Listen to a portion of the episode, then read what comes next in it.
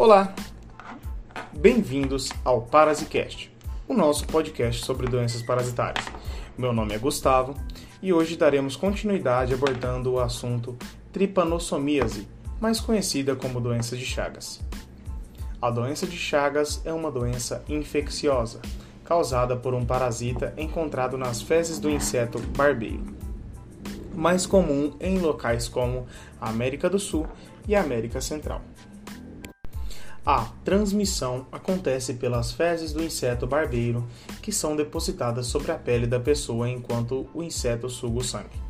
Cerca de 70% dos portadores permanecem de duas a três décadas na chamada forma assintomática ou indeterminada da doença. O diagnóstico se dá, em sua grande maioria, por exames de sangue, sendo que o diagnóstico do agente causador poderá ser identificado por meio de métodos laboratoriais de visualização do parasito direto ou indiretamente e por presença de anticorpos no soro. Na fase aguda da doença, o diagnóstico laboratorial é baseado na observação do parasito presente no sangue dos indivíduos infectados, através de testes parasitológicos diretos, como exame de sangue a frasco, esfregaço e gota espessa.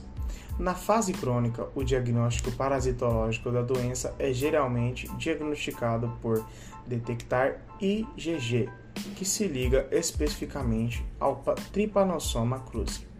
Portanto, na fase crônica, o diagnóstico é essencialmente sorológico e deve ser realizado utilizando-se dois testes de princípios metodológicos diferentes um teste de elevada sensibilidade e outro de alta especificidade, ou dois testes sorológicos com diferentes preparações antigênicas, ambos os quais devem ser realizados concomitantemente.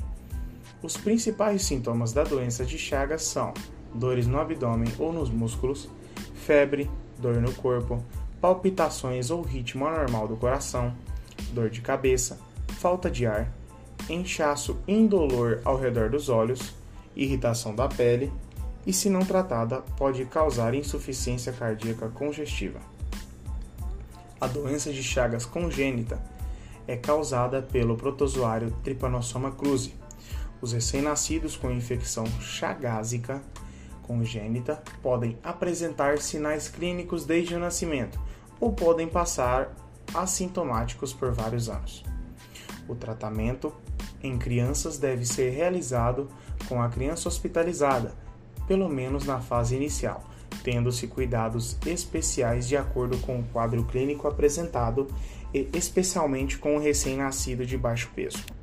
O tratamento específico é realizado com o Nifurtimox e benzonidazol.